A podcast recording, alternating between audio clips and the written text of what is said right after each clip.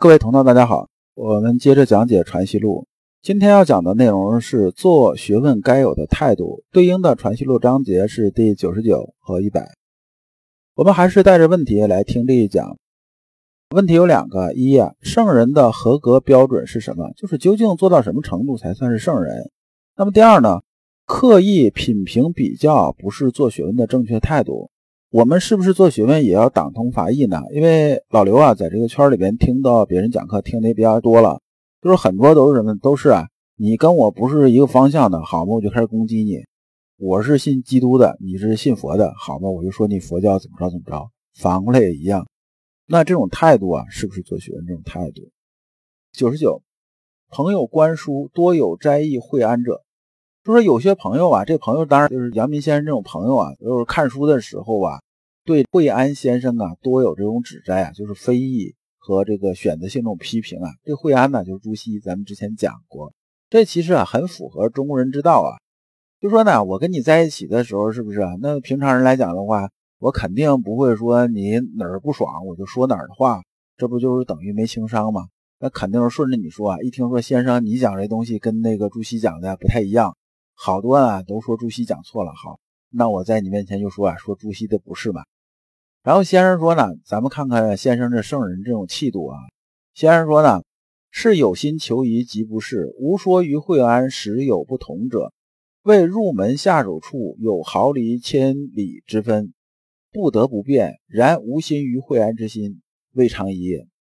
这先生说啊，这句话很有意思啊。说我们做任何事情的时候吧，我们不能先入为主的有心呐去求疑，就说我为了反对而反对，为了逢迎而逢迎。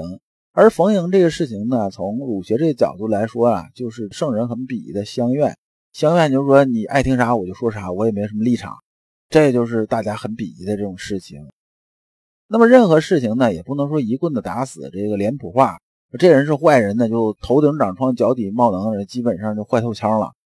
他是个好人，他就完美无瑕，就这个不可能。所以我们看事物的时候啊，尽量是用客观的角度来看，这也是做学问的这种根本态度。先生接着说呢，我和朱熹啊之间呢是有些学问的方面的这种差异，就是说这个失之毫厘，谬之千里吧，就是入手之处啊，我们有些东西不一样。那么到后来呢，就差的更多了。然后呢，为了昌明这种学问呢，就是为了让大家明白呢，这事情学问嘛，它肯定是丁是丁，卯是卯啊，这个不能和稀泥，所以啊，不得不变。但是我这心呢，和朱熹先生的心呢是一样的，都是为了弘扬圣学。从这个角度来说呢，我们是没有私心的，只是呢，个人这种能力水平啊、见解各方面有些东西啊、认知啊有些差异而已。所以从这个角度来说呢，我们彼此之间呢，不应该。为了反对而反对，为了怎么样才能怎么样？那么修圣学来讲，本身呢，只有心地无私啊，才能内心豁然大公的，这也是修心学的这种根本。如果啊，朱熹先生啊写这东西啊写的很清楚明了，写到点子上的话，那我肯定也就不会说什么了吧。一百，西渊问：圣人可学而至，然伯夷隐逸于孔子财力终不同。其同位之圣安在？这西元是指蔡宗衍，他问了一句话，说啊，圣人之学呀，既然可以达到，但是呢，你看这个作为孔子来讲，孔圣人来讲的话，他这影响和这个做这种事情啊，就非常非常多，非常非常大。像这个周文王也是这样啊，尧舜禹也是这样。那么呢，他是圣人，像这个伯夷啊、尹一这种啊，他本身呢，这个好像是他做的事儿也不是很多呀。那为什么说他也算是圣人呢？肯定他俩圣人呢，这是孔子原来说的。那么先生啊，就把这里边说了一个圣人的定义标准呢，也是我们修圣学的一个根本的东西。说圣人之所以为圣啊，只是其心春乎天理而无人欲之杂，由精今之所以为精。下边我就不念了。先生讲的意思啊，就这么一个意思。说圣人呢，之所以为圣啊，是因为什么呢？因为啊，他这心地是纯。老刘打个比方，就像啊，我们到这金店买黄金一样。我们买黄金的时候，无论大小啊，我们首先关心的是精度，对不对？就是这个金子啊，是千足金呐，它这个后边有好几个九呢。说这个我们买，我们不是挑这个分量大小啊。你比如说这个金子是这么一点儿，但是它是千足金呐。那个的话是分量是很大，砖头那么大一块，但是它可能就是一块铜啊，它里边就放了一点点金子，那你买哪个？肯定买这个纯的，是不是？先生接着比喻说，我们人呐，修身呢也是这样的，修圣学也是这样。我们最后讲的是什么？讲的是纯度啊，不是分量，这是两回事啊。因为人呐，天性不一样，就人每个人天资啊是不一样的。那么最后呢，能修出来啊，这种大小肯定也不一样。有人能力非常大，而且恰好也赶到这个时机啊。老刘以前经常讲“时势造英雄”嘛，就这个势啊可以自己去制造，但时啊只能等待。恰好这个人呢赶上这个时机了，那可能造出很大的工业。那么这个人呢可能没赶上这个时机呢，他就造不出来太多这种工业。你比如说兵圣韩信吧，他是赶上一个乱世，然后呢，刘邦用他，所以他成为一代兵圣，对不对？那如果他要活在现在呢？那你说他能干什么？那基本上就是说他这个做买卖也不行，打工也不行，那可能啊还得靠救济过日子呢。那还有什么兵圣不兵圣的？所以从这个角度来说呢，我们修圣学啊，修到根本是什么呢？是把我们这颗心呢，这颗金子啊，修到千足金这种程度。而不是追求它一定有多大，就说你有足够纯度的时候，有机会呢，当然把它扩大更好。如果没有机会呢，那么就守好的这种纯度。先生讲的是这个意思。然后下一段啊，学者学圣人，不过是去人欲而存天理耳。由炼金而求其足色，金之成色所争不多，则锻炼之功省，而功亦成。最后呢，我们呢修圣学啊，最后啊还是修这成色，就是让我们变成千足金吧。那么这里边刚开始因为起步不一样吧，比如说同样是这个矿石啊，有的矿石成色好，比如含金量很高嘛，那我们炼成真金呢就很容易一些，对不对？有的矿石呢就杂质太多了，这个炼的时候就费了劲了，就是费了很多努力和功夫，最后很不容易啊炼出的金子可能量也不是很多。人呐，形形色色。这人呢也分呐，悟性高的、悟性中的、悟性低的，每个人悟性又不一样。就是有的是生之安行的，有的是学之力行的，还有啊，这个修身以四之这种啊，就这种是不一样的。那么每个人最后呢，可能同样的这种情况的话，练到最后呢，练的这个大小肯定是不一样。但是我们练的结果，都是追求什么呢？追求的是我们最后变成这块真金的，而不是说刻意的去追求这种大。